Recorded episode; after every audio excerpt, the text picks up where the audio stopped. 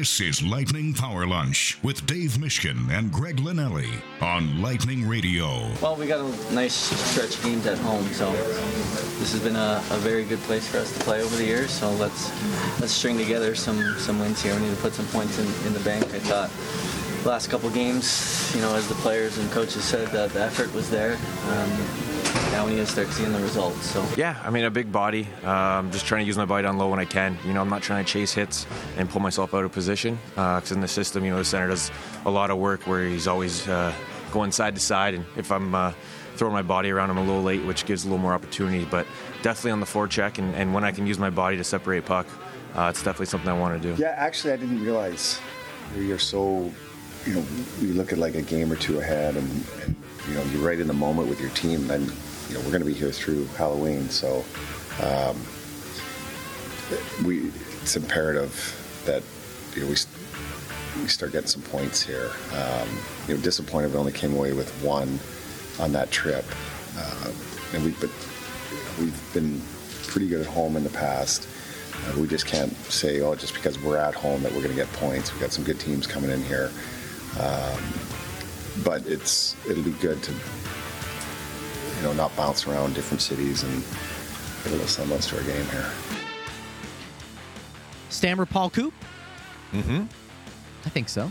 Yeah. I think I nailed it. I nailed it on a Thursday. You know, it, it, it's always good to be home. And when I say home, the Lightning playing at home rather than be on the road. I know my partner Dave Mishkin, appreciates that as well. Steve Yesterday was a grind for me. Not I'm for sure the it was. players.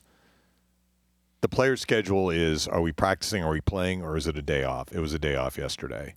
But you know, when when you're my age and you, You don't have get a day off. family respons I mean, some of the players have family responsibilities. The dads with young kids didn't get a day off, probably. I was up pretty early. You know what I had yesterday morning?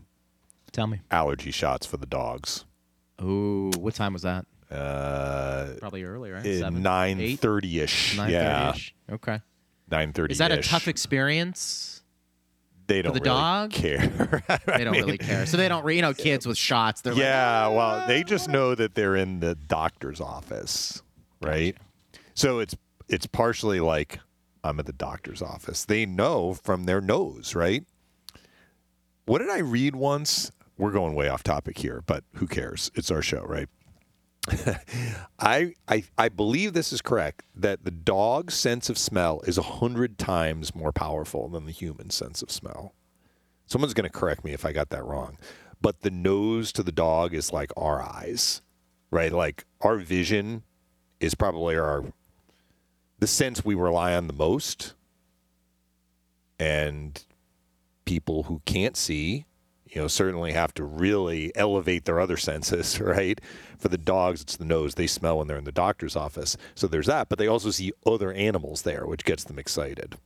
At least my my dogs get kind of interested when other dogs are around. I didn't go back for the shots though. The the vet tech came out, took one, shot, brought her back out, took the other one, shot, brought her back out, home. Do they get treats? No. They don't get treats. Some people do. They I'm got like, treats, you know? I- Come I'm, on. I'm a hard line dad, I guess. You're a No, they get line. treats. I didn't give them treats though when I got home. You know what ha- happened when we got home? I had to get ready Tell for me. the show with you. I know. I'm I love doing the show with you, but the dogs were, I think, just happy like we're home. The doctor's visit is over. I know. Just hang out. Do they just hang out with you like when you're gone for a while? Do they? They hang out. They hang out even if I'm not gone for a while. You know, my wife Dulcie works from home, Yeah. so they're they're often back with her. Gotcha. All right. Yeah, You know who's little a little behind the curtain. Yeah, no, that's good. Everybody, look, everybody's got a Activity. life outside of this for an hour, so it's always interesting to kind of. We will talk hockey. I promise. We but will. yesterday, yesterday by by like nine thirty, I was like, "This has been a short turnaround for me in a long day." So I feel I feel refreshed today. I feel ready to go. No, you sound great, and Yeah. I'm curious, you know, because you've been around enough watching the players from your position. When do you think the travel really adds up for them? You know, in terms of just the daily grind, is it Yeah, is it they, the back to back? Is they- it just hopping in the plane and then Yeah, I don't think that. I shouldn't say they don't feel it. If it's a long back to back, like a, a tough back to back, and the other team is fresh, you'll see it on the ice. But are they like dragging their heels like I would now? I mean, I'm not 25 anymore, right? And these guys are in tip top shape. And also, they know how to take care of themselves. So, like, part of their job is to make sure they get rest. They need to perform Yeah. at, to say a high level would be doing disservice to the level they are performing at. So that comes with it, right?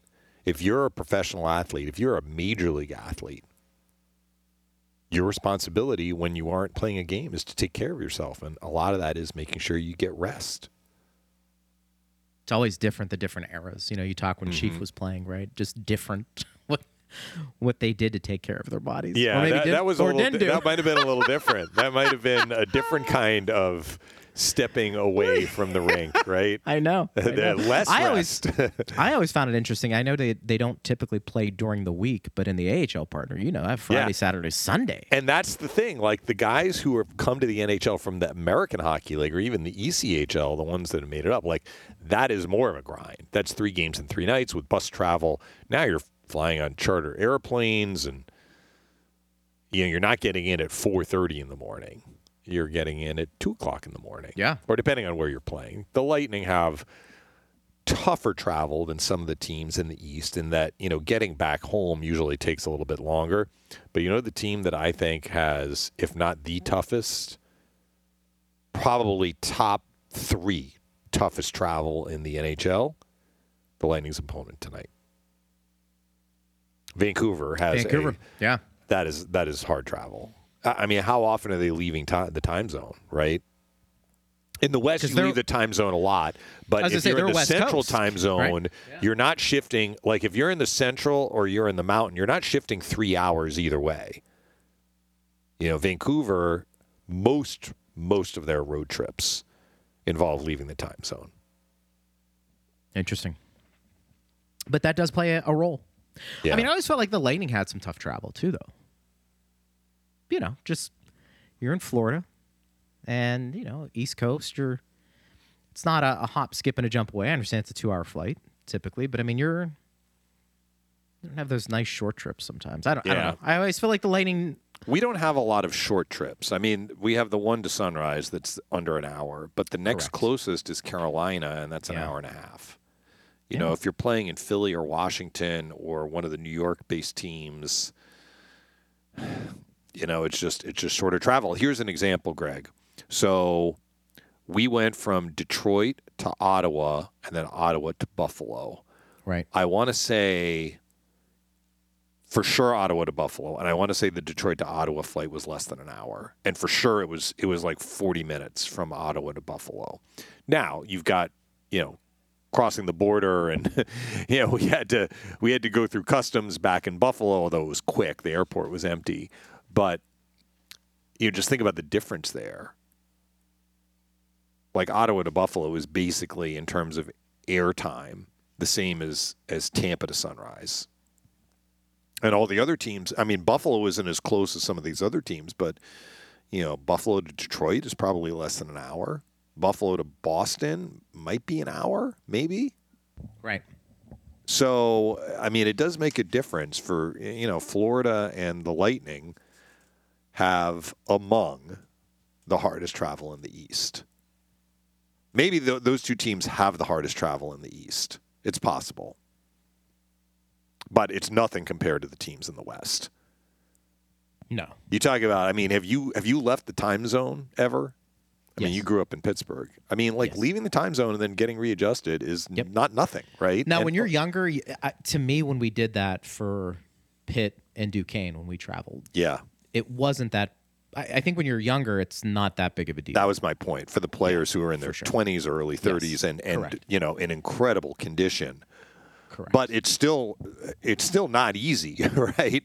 no, no. Vancouver's on a five game road trip and they have to look, they have to come east and, and they are going a They do. long way. They do. Yeah. You're right about that. So uh, it's just an observation. We were talking about the, the body and resting. Speaking of resting and the body back potentially, I mean, good news. Yes. Steven Stamkos I knew back. where 'Cause you were and I were there. talking about it a little bit because didn't knew? seem like Who it knew? was going to be a long term thing. I'm glad that it did not turn out to be a long term. And look, anytime he is potentially banged up, I think a lot of people are always going to hold their breath a little bit just because Sure. of the age and, and some of the, the tough luck he's had with injuries over his over the course of his career. But I mean, I feel like the last couple he's been he's been just Very so good. durable. Yeah, for you know, and that's great to see. And he's going to help in a lot of different ways. The power play maybe being the biggest one. You heard Nick Paul there as well, partner, and I think he's somebody that can also make an impact. Mm-hmm. Thanks to on the power Austin. Wright, by the way. Nick did Yes. not do a scrum. That was a one on one with our broadcast assistant. Should we use that in He's the smiling tonight. He He's is smiling. He's, like, glad I "Oh, gave him a little tip little of the shout cap. out. He gets a shout out every He, broadcast. contri- he contributed to the show's open, and that that sound may appear in Yeah, in other in- programming through the day. Let me put it that Maybe way. Maybe I'll even sneak it in the network pregame. Yeah. Ooh. Well, it's funny. He was playing back the, the sound. We're in the studio here at Amalie Arena, and Steve's here too. And Steve was like, Million dollar studio. "Yeah." Steve was like, "Nick Paul sounds really good." And he's like, "Wow, that was a one on one." So, in the one on one, you know, you can put the microphone right in front of Yes. the interviewee's mouth. In the scrum. You're one of many. Yeah. Stamkos is used to doing the scrum interviews. Right. It's always nice when you can get that one on one, and we appreciate Austin. But I mean, Paul is another guy on the power play, in addition to five mm-hmm. on five, that can help. And look, we've talked about the Lightning. There have been a lot of questions we've taken over the last couple of days, maybe even to start the season. Maybe even some of it happened in the in the preseason when the Lightning from a perception perspective, maybe it was like, okay, they, they've lost so many regulars. Where are they going to get all of the scoring? Are they going to be a balanced team offensively? And I, think one of the points I've tried to make, you're going to win in different ways every year.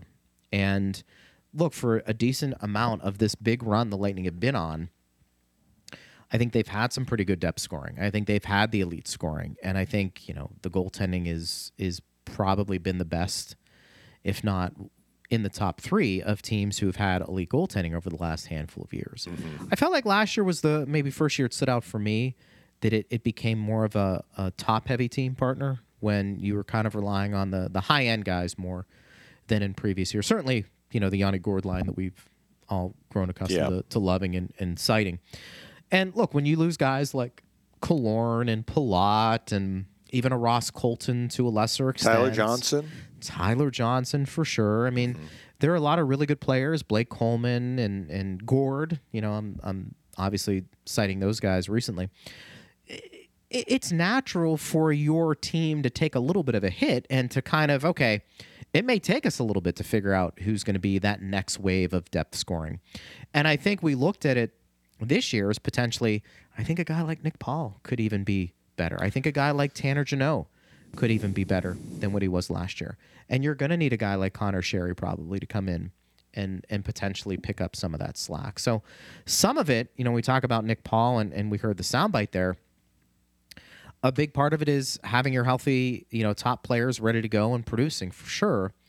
But that bottom six, third and fourth liners, and even on the special teams contributing in some capacity, you know, the Nick Pauls are, are going to be are going to be vital, and a couple of the other players that I mentioned are going to be key into the Lightning, maybe addressing any type of scoring depth issues that a lot of people feel like maybe they'll have this year. Well, let's look at last year's roster because I think you're right. It was a little more top heavy last year. And one of the things that we heard from Julien BriseBois when he did his press conference following the offseason signings in early July was we wanted to get quicker in our bottom six. We wanted to be hard to play against in our bottom six. We wanted to have the bottom six defend really well but essentially we're going to be leaning on our top guys to do the heavy lifting offensively. And so I'm looking at last year's regular season stat totals with the Lightning. So the one guy that is no longer on the team who contributed substantially offensively is Killorn. 27 goals he had last year and 64 points. Colton had 16 goals. Perry had 12. But I don't know that the bottom six, like that was kind of your point. The bottom six did not produce as much last year as the bottom six had produced previously. So I don't know that we're necessarily going to have a substantial drop off this year and, and understand that sometimes a guy who we might look at as he's in the bottom six will get some games in the top six, right? And may score some goals. In the example that I used of Colton and Perry, they were on power play too. And they, they got some they got some goals on the power play, even though they were quote unquote bottom six. So from that standpoint, you need two things. You need someone to replace Killorn's offense, 27 goals, and you need comparable seasons from the other top guys. And I'm just looking at goals here, Greg. Kucherov had 30, Stamkos had 34, Hagel had 30, and Point had 51. And then you're looking at like Nick Paul had 17, Cirelli had 11. Now he missed the first two months, but I think that number could go up. Yeah. I would agree on that. I mean, Yeah. he's he's somebody I, I- failed to mention him. I mean, I, I feel like I do anyways when it comes to the depth scoring. I mean, he's somebody that I think has another gear. We keep kind of waiting. What is his ceiling? I, I mean, I keep thinking he's a legit 20 goal scorer in this league. Yeah. You know, and I, I feel like that's attainable. You know, you get that from him. Nick Paul maybe has a little bit more of a consistent year. Right. Tanner Jeannot, Yeah, there know, are there year. are ways to replace Killorn's 27 and those ways don't have to come it can be plural. Like it's not one guy necessarily. Hundred percent, one hundred percent. And the reality is, that's life in the NHL today. You you just you're gonna have recycling of talent. You need guys coming in. I mean, look at look at Brandon Hagel and what he was able to accomplish coming over, and you know that that trade looks better and better every year because of how that guy has really elevated his status, not only for the Lightning, but I think around the league. I think a lot of people look at Hagel and say that's a hell of a player, Yeah. and his speed's always going to give him an opportunity to to get scoring chances. And who knows? Maybe him playing with Cirelli on Yeah. a regular basis would get Cirelli even more offensive opportunities. Well, we know how good they are in the PK, right? Yeah, and four goals for Brandon Hagel puts him among the league leaders. I know it's early, and, and the Lightning have played four games, and a lot of other teams have only played three. So Hagel's gotten an extra game, but he's definitely off to a good start, as is Victor Hedman. So the, the 2D last year, Sergachev had 10 goals, Hedman had nine. And and then there was a bit of a drop off. I mean, Perbix had five, but I think three came in like the first two weeks of his time up in the NHL. Cernak had two. Ian Cole, who's going to be playing against the Lightning tonight, signed with Vancouver. He had three. So look, there are ways. There are ways for the Lightning to offset the offense that left, and it doesn't have to come from the bottom six. But they can piecemeal it together, and maybe some of it can come from the defense as well where the actual defense is producing goals. And the other part too, the Lightning don't necessarily have to score as many. I mean, if that's the case, then you want your goals against to go down, which is one of their goals this year anyway. But if Brayden Point doesn't hit 50 goals or 51 goals this year and Right. has a drop off, that doesn't necessarily mean that the Lightning are not going to have a good offensive year. No, no. Brayden Point though can't have a forty point year. Because 40 then point, really gonna, no, absolutely 40 not. point. That's what I mean. A 40 Uh, goal 40 year, point. though, for Point would Yeah. I mean, that's That minus huge. 11 goals from last year, but you know, you'd take that. Certainly, Yeah. you'd take that, and I don't think that that would have a negative effect on the Lightning season. for sure. I, I think that's I think that's reasonable. At Bolts Radio, if you want to get involved in the conversation, do you believe in that first game back from a long road trip, even though it was three games, is a tough one? Well, What do they you make of say that narrative, you know? Yeah. So here's the thing: the Lightning should feel some urgency because they didn't have a good road trip. And while it is extremely early, and we don't really talk about watching the standings, like they are aware that there's some teams in their division that have gotten off to a good start, even if you're not kind of crunching the numbers. So I think the players are looking at this and you know Stamkos talked about this an hour ago or whatever. This is an opportunity. It's an opportunity. The Lightning have been a very good home team. That's not a guarantee of success on this homestand, but it's an opportunity for them to put some points in the bank. They have two high end Eastern Conference opponents coming in Toronto and Carolina. And they have three Western teams. Two of those teams missed the playoffs last year, and the third team, Seattle, still doesn't have a win this year. Right. Now, look, Vancouver might be a lot better this year. They did sweep Edmonton at the start of the season. They lost to Philly in their third game. We'll see. San Jose does not look like a team that is going to make significant strides this year, No. at least early. But we'll we'll find out. I mean, uh, when you're looking at the box score and you're not actually watching the game, you can only learn so much. I learned a lot, and we talked about this. I learned a lot seeing Detroit play. By the way, they looked really good. that's that's what I'm saying. night. So I watched them in that game against the Lightning, and then in subsequent shows, I was talking about the fact that it looks like they have added some offensive pop. And what has happened in the last two games since they played the Lightning? They've scored ten goals. Now that was a four-three game last night, but you know what stood out? Were the two goals empty netters, or Yeah. they yeah. were empty netters? Okay, Yeah. So it was a four-three game. all right. They were up, but they 4-1. scored four. Oh yeah, no, Yeah. you'll take that. In Yeah. today's NHL, I mean, I think good offensive teams. That's probably a good benchmark. You know what stood out to me when I was watching Detroit, even What's that? more so. Uh, Pittsburgh likes to be considered a hard team to play against and a fast team. You can dispute if if you still think they are based off of what they were when they won cups, but Mike Sullivan's system is is typically go go go. Play play in the other team's zone, four lines rolling, coming in waves, right? Uh, Detroit, I felt like I don't want to say outclassed them at that game, but it was noticeable how much fast, like how much quicker they were than Pittsburgh. well, was the forecheck as effective against Pittsburgh as it was against the Lightning for stretches? It was pretty good. I mean, there were times where Pittsburgh was hemmed in, yeah. and Jarry had to be pretty good. Um, you know, it got a little tight for them when Pittsburgh started to push back. They took a bad penalty in the third, and I think they allowed Pittsburgh to dictate play. And we always talk about this. Another team eventually is going to push back in a game, and Pittsburgh started to, especially in the third period. But I thought, I just thought Detroit's speed overall made them a really difficult team to defend. And it just wave after wave, Yeah. after wave, and you know that stood out.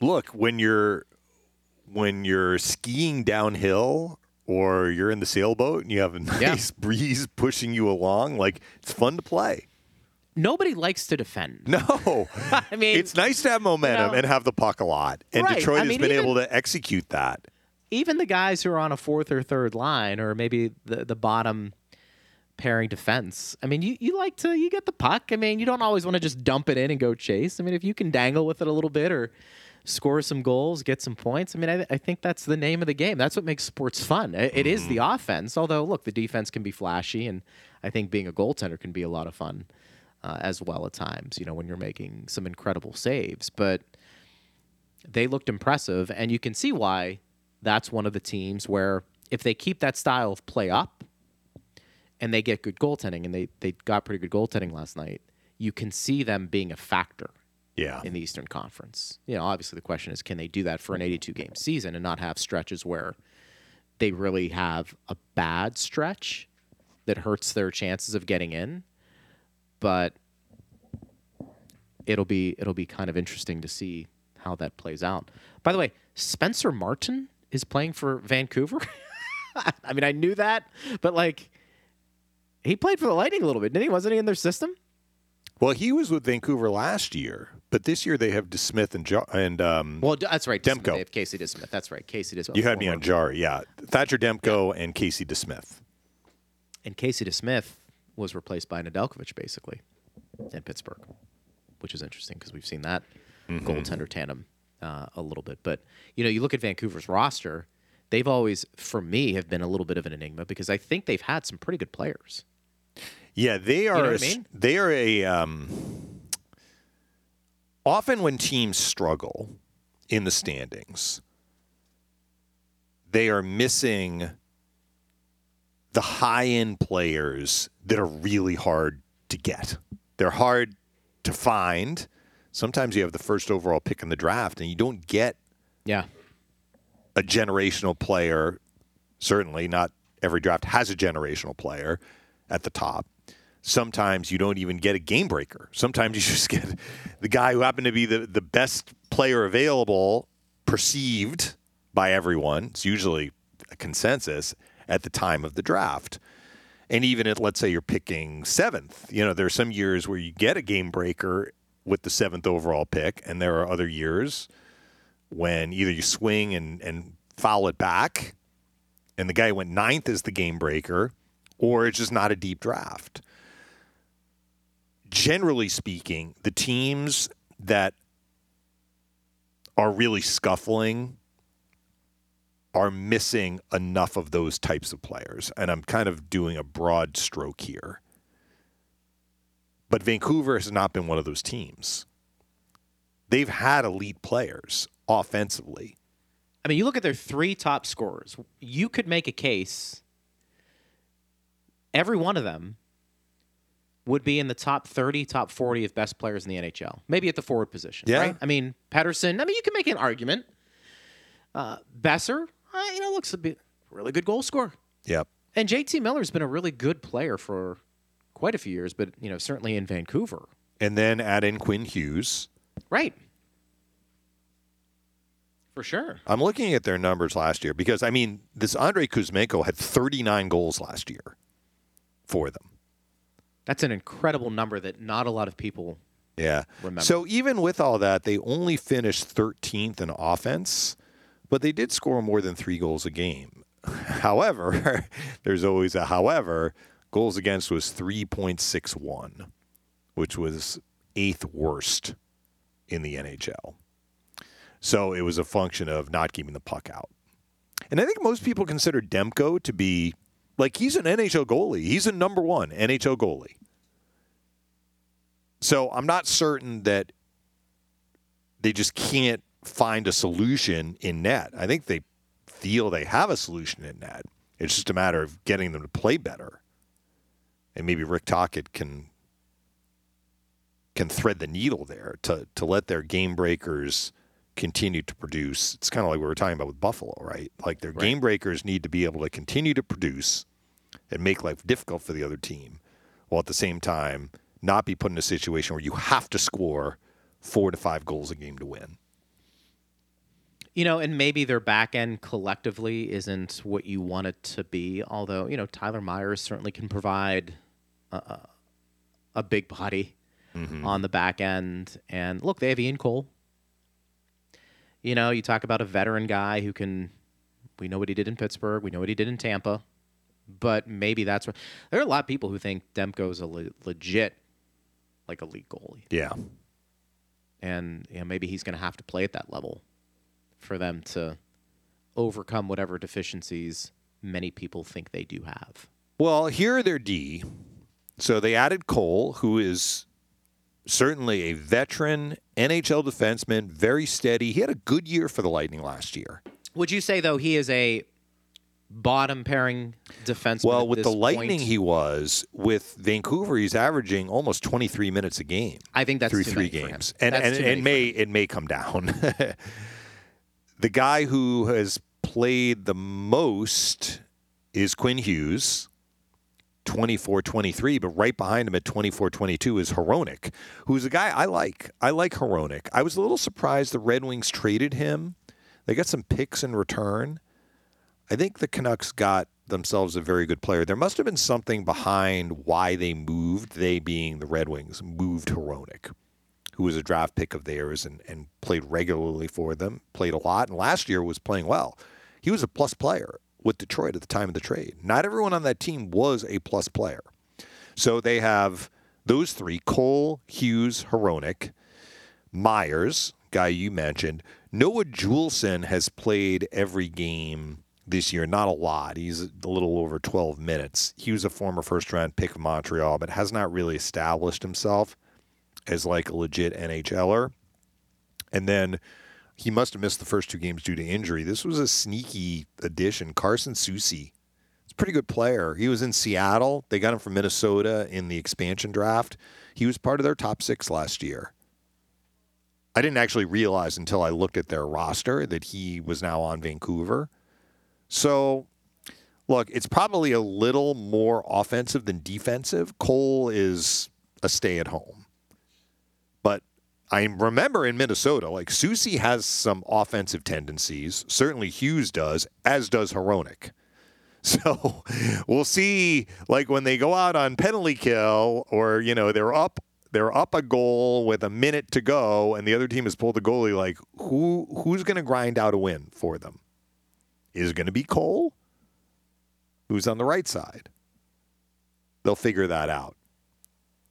Another guy they added was Sam Lafferty. Remember, he played against the Lightning for the Leafs I like Sam Lafferty has in the just playoffs last year. You know, he was one of those fringe players in Pittsburgh who had a lot of speed, was on a fourth line, but never was able to really capitalize on his chances offensively. Mm-hmm. But I, I, he can be physical, and he can fly. Yeah, he was sought know? after at the deadline last year. He had had for a bad team, Chicago, a pretty good year. How many goals? and the Leafs went out and got him. What did he hit? Yeah, I mean, he's.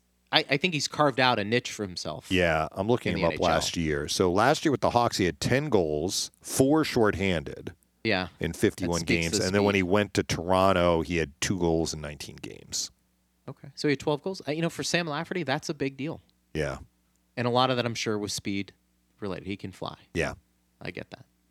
That bolts good penalty killer. I mean, as Yeah, evidenced by the shorthanded goal total. yeah. You get a lot of guys. Honestly, this is what we talked about yesterday on the show. You get guys who come up and maybe they play a certain way at the AHL level. They come up to the NHL and they get cast a certain way, and then they have to adjust. There are a lot of players like Sam Lafferty who have come up, maybe have gotten a cup of coffee, and then sent back down because they weren't able to adjust. Mm-hmm. Sam Lafferty was in that in that situation for Pittsburgh for a long time. And then finally, I don't know if it he figured out this is how I have to play to stay in the league, and now he's been able to find work pretty consistently. And um, you know who else did that? He was more experienced, but kind of went through a tough time staying in the NHL. Was Luke Schenn? Yeah. I mean, has there been another player that has basically rejuvenated his career over the last few years more so than Luke Schenn? I did not realize Luke Schenn got injured on opening night. He's out four to six weeks. I didn't know that either. It happened in the game against the Lightning. Yeah. Nikita Kucherov says, I think we half expected a slow start, just not in this way. Where do you see the biggest issues and how the heck do we fix it? Thanks, guys. It has not been the same problem every game. I would say over the weekend. So the common denominator, Nick Ita, is that the Lightning have made some costly mistakes. Many of those mistakes have been self inflicted, and they have really hurt them with goals and pucks going in their net and goals against as a result of that. The Detroit game was the sloppiest game of the four and the game in which they yielded the most scoring chances. But but if we're just looking at the three on the road, the other two games they did not give up as many chances as they did in the Detroit game. So it's not like it was a carbon copy of the Detroit game in Ottawa and in Buffalo in terms of the number of scoring chances and the number of high danger scoring chances. The common denominator was that in all three games, some of the mistakes the Lightning made ended up in their net and and hurt them severely. I felt that the Buffalo game was the game in which they brought their work boots the most noticeably. And sometimes, you know, you're working hard and it's just not happening. Like it's not yielding anything. The Buffalo game did yield some opportunities for the Lightning. And Coop talked about that this morning. He said, you know, we'd get 160 feet doing great work, and then we couldn't get the last 40 feet. I mean, he's kind of making a football analogy there of going into the end zone with a 200 foot long rink. I think his point was that we did a lot of hard work to put ourselves in a position we just couldn't finish. I also think the Sabres had something to do with that because they were committed defensively. So it's not like the Lightning had open look tap ins that they just missed. But that is going to have to be a baseline. It's hard to keep that a baseline, but that that level of compete, that work ethic is going to need to remain high because and this is how I'd answer the question, Nick. I think the Lightning have not really gotten in rhythm yet. And some of that has to do with uh, the new guys. I mean, we talked about this on earlier shows. Some of it has to do with the fact that for for the last two games they had neither Motte nor Stamkos. Motte's still out, but Stamkos is coming back tonight. But to say that wasn't a factor for a team that is coming out of the gates and trying to integrate some new players, I don't think is doing justice to analyzing the situation. So I think that they are not really in sync yet as a group. The four lines, and I know Coop mixes them up a lot, but even still, the four lines, one of the reasons why we've seen so much juggling, they're not really in sync yet. Even the 3D pair, you know, tonight de Haan is coming back in for Bogosian, but again, Perbix is paired with de Haan, Cernak's with Hedman. Some moving parts. I don't know if that is really the biggest quote unquote problem, but you would figure that that would start to sort itself out as they get into the flow of the regular season and more reps. And I feel like when the Lightning struggle in general, it's puck possession. Mm-hmm. You know, puck control, making good decisions. I mean, you could say that for every team in the NHL, Nick, but I, I think when the Lightning sometimes struggle, it's it's turnovers in their own zone. Chief will often say, you know, maybe backing up defensively a little too much. That might be the case too. But I think when the Lightning aren't possessing the puck, that's that's a big problem. And I think a lot of teams um, are dictating play. You're not thinking so much about defending and and and what you're doing because you're you're controlling the flow of the game. And I think sometimes, I, I think for all teams, in addition to the Lightning, especially when you when you want to play with the puck and you play that speed game, when you don't have it, I think sometimes you get a little a little discombobulated and a little helter skelter, particularly in your own zone. And I think that's we've seen that happen. At least I have, you know, a little bit to start this year. But um, I think this is where coming home can help the Lightning refocus a little bit, recharge, and uh, go against the Vancouver team, who, while solid up front, I don't think they should have a ton of problems generating scoring chances tonight. Well, they didn't last year. They won both the games against the Canucks last year. But remember, the Canucks made a push in both games last year. Do you remember the game in Tampa? Vasilevskiy had to make a save like with a second to go on Conor Garland right at the side of the net. He doesn't make that save, they're going to overtime. The game in Vancouver, the two games were played very close to one another. And I, Yeah. I want to say the game here was first, and the Lightning went on a road trip, and it was in Vancouver that Stamkos got his 500th goal. Remember, it was early in the game on that tap in. And the Lightning had a lead, but the Canucks ended up making a push. I think it was 4 nothing Lightning going into the third, and the Canucks made it 4 to 2. Yeah. They ended up winning 5 2. The game in Tampa was a one goal game, but the Lightning had a multi goal lead, and the Canucks Right. made a push late. So, look, this is a team that can fill the net. Yeah. So the Lightning did play, I felt, a better defensive game against the Sabres than in the earlier two games on the trip. Wasn't perfect, and they made two pretty big mistakes that hurt them, like I talked about. But they're going to need to make sure they're crossing their T's and dotting their I's defensively tonight, just like Vancouver is saying that they need to do that as well. At Bolts Radio, if you want to get involved in the conversation. Can I just mention, Greg, they ran the lines this morning. Barré-Boulet is starting this game with Point and Kucherov. So George He showed actually enough. had that question. Okay, he, go uh, he for it. said, with it appearing that Stamkos is back in the lineup, how does that factor for ABB? so line shuffling tonight. I mean the the ABB Point Kucherov line finished the game in Buffalo. Stamkos comes in with Hagel and Cirelli. Austin Watson is not in the lineup, but you've got a Glendening line with Eyssimont and Sheary, and then you got Paul, Jeannot, and Merelä. That's how they ran them this morning. And then I mentioned Cernak, Hedman, and Perbix, de Haan are together, and then Raddysh and Sergachev. Do you think that Cernak Hedman is to get Cernak going? Because we talk so much about Perbix and you know who we can play with, who we can. I, I I'm curious about that scenario. I also like the line of Stamkos and who he's with Mm-hmm.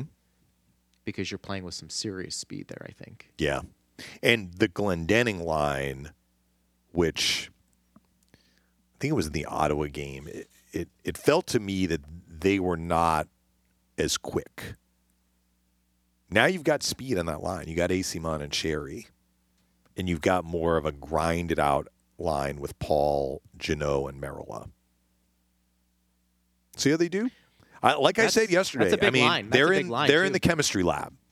you know, they're experimenting and seeing what works, and sometimes you need to do that. Yeah, that's fair. I I do think it, it'll be interesting because I think Stamkos playing with some. I mean, you have the grit and you have the skill and you've got speed. I think that's going to help him. And he was centering that line. Cirelli was centering. I mean, they ran the centering line rushes, They ran but right. Okay. I I actually kind of like that a lot. Um, we'll see how impactful it is, and we know about line changes. It's hard to get into line changes and get real excited about where things are because they can Right. change so much from game to game. But you know, I think that'll be something that we kind of uh, keep our eye on moving forward. At Bolts Radio, uh, if you want to get involved in the conversation, what do you make of those line combinations? For sure, tonight against Vancouver and ABB getting a little bit of a look. Uh, you know, good for him. yeah. I, I don't know what else to make of What a week and a half he's had, right? Yeah. Going from I mean, being put on waivers to playing with Point and Cooch. yeah. You know, I think that's an opportunity there for him. Now, look, we talk about opportunities, and for ABB, I don't know what that future is for Tampa Bay. I don't know what his future is in the NHL. I think what everybody agrees on is that it's something that if he's going to make it in this league, he's going to be somebody who uh, going to be playing in a top six role. I think that's something we all can debate, but maybe that's his best chance of securing a spot, not only with Lightning, but maybe somebody else. And I don't know how long this is going to last, but you got to make the most of it, right? It's not that there's a lot of pressure, but this should be one of those things where you want this opportunity. Yeah, he should be embracing this opportunity, and I'm sure he is. Yeah. And putting Sheary on the fourth line, because we talked about him a bit yesterday, you know, like trying to get him going, skate, right? Skate and defend. And maybe your offense will will be born from your defense. Stuff always seems to happen when Eyssimont is out on the ice, doesn't it? Like he's around the puck, he's squeezing free in the offensive zone. Yeah. He's getting pucks to the net. Let's see how that line does tonight. Agreed. And you know, like, strategic pickup last year for the Lightning with Eyssimont's, mm-hmm. and I think he does fit a, a role on on a fourth line ideally. But I think his speed and tenacity is somebody where if you did move him up and down the lineup partner, I'm not sure his style of play will change, and it can add value. Might not be for a long term if like you put him on a third line, or even if you mix things up on a second line and say go play your game and, and this is what we need from you. I I don't know if if that could last because I think you're expected to have a, a bit more offensive punch when you're in those roles. But I think for a few games he could do that, and he, he can do that because Yeah. of his speed and his tenacity, and I think that would that would certainly help a, a lot moving forward. Um, so we'll see if if that continues to to play out. At Bolts Radio, if you want to get involved in the conversation, keep those questions and comments coming in. Uh, this one comes from Dan. He wants to know Uh, is Watson, when everybody's healthy, you think more of the spare part, the spare forward for this team? Well, at this point, yes. Yeah. You never know with injuries, though, how long they may last or when new ones arise. Short answer, yes. I think Watson has um, a really f- detailed description of what he's going to do for this Lightning team. You know, is he somebody that's going to be in the lineup every single night? No, based off of what we've seen and maybe the expectations. But I think depending on the opponent, or maybe John Cooper wanting to switch things up or potentially create some momentum, a guy like Watson, we kind of saw it in the Buffalo game, you know, when you drop the gloves. And we saw that in the Yeah. preseason too. I, I do think he's the type of guy you like playing with because you know he's somebody that immediately will have your back if things get a little out of control. And there's nothing wrong with that No? having a guy like that on your team. Uh, keep hitting us on Twitter at Bolts Radio as the Lightning get set to take on the Canucks. You know, one of the questions we, we often get too is like, does the does the intensity change when you're playing a team from the West compared to what you're seeing in the East? I don't I don't know. I, I've never played an NHL game partner, so I I couldn't get into their mindset. I've got to think you're playing in the NHL. You're going to be motivated to have a, a great game, and can build up some pretty nasty hatred for a team in the West just as much as in the East. I understand that a lot of times when you take a look at the East, it's a little different because of division and and certain things like that. But um, you know, a game like this tonight could get could get nasty i- in some capacity, and uh, depending on how it plays out. But I don't know if a team has a letdown per se, depending on the opponent. But uh, when we've seen Arizona over the years, and we've talked about that like as a as a scheduled loss, you know, maybe you don't get up for a game like that midway in the season because you don't see them a lot. They're not very good. And it's the last game of a seven game road trip. So you can understand that a little Right. bit more. But I don't think that's going to change. I don't think you're going to have that dud early on against a team like Vancouver. But that's a guess. Yeah. So th- the question I think that, that you're kind of asking is when you're not as familiar with the opponent, what does that mean? What are you going to get? Do you get up for the game? You like to think that they get up for every game. I think early in the year, though, there's a little bit of unfamiliarity with every opponent, even an opponent that in past years you've known well because it's a new season. You haven't seen these players for six months, right? Many of them. So normally, yes. Like if you have a steady diet of Eastern Conference opponents, and then you're into like the third week of December and you go out west, which the Lightning, I- believe, have that trip this year. They're heading to Western Canada in December, and you haven't seen Calgary, then yeah, it is a little bit different. At the start of the year, though, you're you're getting reacclimated to playing basically three four times a week, seeing an opponent on the other side of the ice. Whereas in the preseason, you know, a lot of times you're you're not seeing the full roster and, and the intensity of the games isn't quite as high. But I'm not sure that that applies as much. Like the difference between the West and the East doesn't apply as much early in the season. And we're going to find out because the Lightning have three Western teams coming in. Nashville was different because Lightning had seen Nashville in the preseason and many of the regulars of Nashville in the preseason. This one is a little bit different. I, I think you're right, though. Sometimes you're like, well, these two teams don't know each other very well. They don't play a lot. So why did we have, you know, 150 minutes in penalties? And sometimes just a game takes on life of its own. It doesn't take much. Emotions can run high. And you have one incident, and then you have a second incident, and the penalty minutes start to pile up. I don't know if that's going to happen. They do. Yeah, I don't know either. But but on the other side of this, Yeah. so it's not like the Vancouver Canucks are coming in with with 20 players that the Lightning players have never seen before, except for new guys like Merelä, right? Yeah. Right. I mean, the Lightning players know Boeser. They know Pettersson. They know Quinn Hughes. Certainly, the ones that played with JT Miller know him really well. I think it's more that when you're into the middle of the season and maybe you haven't seen these opponents going back to the previous year for 12 months or longer, that's where it comes into play. And sometimes you have that feeling out process a little bit. John says anything standing out for you guys across the league to start the year. Well, a few people have commented to me about Detroit and Ottawa, probably because they won both last night. What about Washington? I mean, my surprise, goodness. though?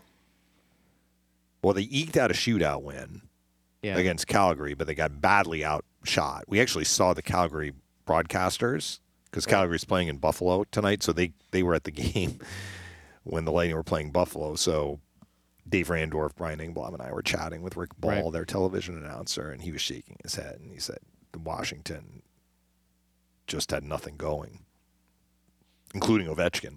Yeah, I, I, mean, I don't know if that's a surprise, Uh, right? I mean, well, is a team that's been so- at the top for a while. I understand that, Greg, but now Pittsburgh made some additions. You know, they brought in Erik Karlsson, they brought in Reilly Smith. All that is true, but it doesn't look like Pittsburgh is where Washington is, and both teams fairly narrowly missed the playoffs last year. It looks like the Caps are having a precipitous drop off this year. So Ottawa beat them last night six one. How much of that is Ottawa is rolling? Josh Norris was back in the lineup and scored two goals, so a triumphant return for him. But how much of it was the opponent is just a little adrift at sea right now, at least early in the year. Unknown. I think both Pittsburgh and Washington, you could make a very strong argument, aren't playoff teams. I think Pittsburgh maybe has done a better job of trying to hang on to what they had by making moves that maybe benefits them more than Washington. I mean, you're right about you know points last year that both very, very. I mean, look, Pittsburgh beat Chicago right in the last game of the year. They're probably in, so I, I understand that. But I don't think people look at Pittsburgh, and maybe this is the better way to say it, partner, and Washington and say those are elite teams. And you're definitely not having that conversation in Washington. No. There's enough. At least in their power- first handful of games. Right. Yeah. They do have a win, but it was a bit of a goalie win. I guess Kuemper's Yeah. playing well for them. Right. But Pittsburgh And- laid the hammer down, and Ottawa really laid the hammer down on them. Yeah. So I think Washington has a steeper hill to climb to get back to, I don't want to say the days of yesteryear, partner, but back in that top eight. I think some people will tolerate the conversation of Pittsburgh maybe being a playoff team. But I think both teams certainly have their deficiencies, which is why, again, we've talked about this the Buffaloes, the Ottawas, and the Detroits, they probably feel like this. that There's an opening there. Yeah. There's an opening, and Tampa Bay's not in in that same mode as No, but Washington. But if the Metro dips, yeah, we could see five teams from the Atlantic get in. we could, Yeah. we really could, and we'll see if uh, we'll see who benefits from that, if if that makes sense. So you know we'll we'll kind of keep things close to the vest here, but we'll monitor the uh, around the league when it comes to teams. I, I do think it's it's still early to give you that heavy evaluation of of where teams are, but you're right. I mean, I, I think it, Washington it, it sticks out, you know, a little bit, and uh, you know Nashville probably hasn't gotten off to the start they wanted. San Jose, you mentioned the expectations. I think are pretty not high. I mean, are they panicking in Edmonton because they're one and two? Well, they hammered Nashville, so they're feeling good about their last game, yeah, I think. Yeah. We were expecting Edmonton to unload on Vancouver after getting Right. blown out, and it was it was. I mean, they tried. They outshot them. I think more than two to one, but lost four three. They unloaded on Nashville They did. in the next game. All right. Well, that's going to wrap it up for us, but I, I'm excited to see Stammer back. I think that'll be a good boost Yep. to the lineup, and I think the Lightning are just back. Glad to be back on home ice. And programming note beyond tonight, tomorrow I have a commitment. So you are So having a different partner. I don't know if it's Steve or Eric. It's Eric. Okay, Eric filled in for me that one time Double E. where Steve and I had the uh, the all staff for the Lightning. This is this is a separate separate Something commitment, else. but Yeah, it's the middle of the day, and I just cannot I cannot, Cannot get, get out. out of it. Yeah, and as much I as the that. people around me would probably love to hear me and you chat Lightning hockey, It's just not possible. it, it's just not possible. It's not. So, look, by the time we I have another it. show, it'll be Monday, and the Lightning will Yes. have played the Leafs. But I remember That'll be games, fun. so I mean, we can touch on the you do. Vancouver game on Monday if Oh, need do. be. You do. Yeah. for sure. We'll have a lot to talk about. Partner, great job this week, and I'm going to see you at the rink here in a few hours. See you at the rink. He's Dave Mishkin. Thanks to Steve Versnick. Thanks to Austin Wright. How about that? Got another mention. How about him? Making him famous. Love it. I am Greg Linnelli. We will be with you again tomorrow, noon to one. But don't forget tonight pregame will start at six thirty. Puck drops a little after seven. We will have the game call for you, Tampa Bay in Vancouver, and you listen to it all right here on Lightning Radio.